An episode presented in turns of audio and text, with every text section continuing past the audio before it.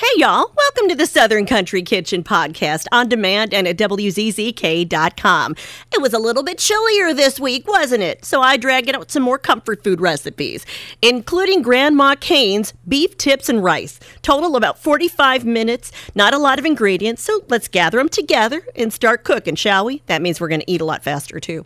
Uh, three tablespoons butter, three tablespoons olive oil, two pounds beef stew meat, quarter cup all purpose flour 5 cups water, 2 6 ounce packages of long grain and wild rice mix, and 1 8 ounce package of sliced mushrooms. If you're not a fan of mushrooms, you don't have to deal with them, okay? Oh, I'm just saying. I'll take all your mushrooms. So you're going to melt the butter with olive oil in a large heavy pot or a Dutch oven over medium heat. Place the flour in a shallow bowl and dredge the beef tips in the flour. Then you're going to brown the beef in the hot butter and oil, stirring often, about 15 minutes. Pour the water into the pot and scrape to dissolve that brown food bits on the bottom because you never want to let that stuff go. That is flavor right there. Stir in the packets from the rice mix and dissolve. Mix in the rice and the mushrooms and bring the mixture to a simmer, then reduce heat to medium low.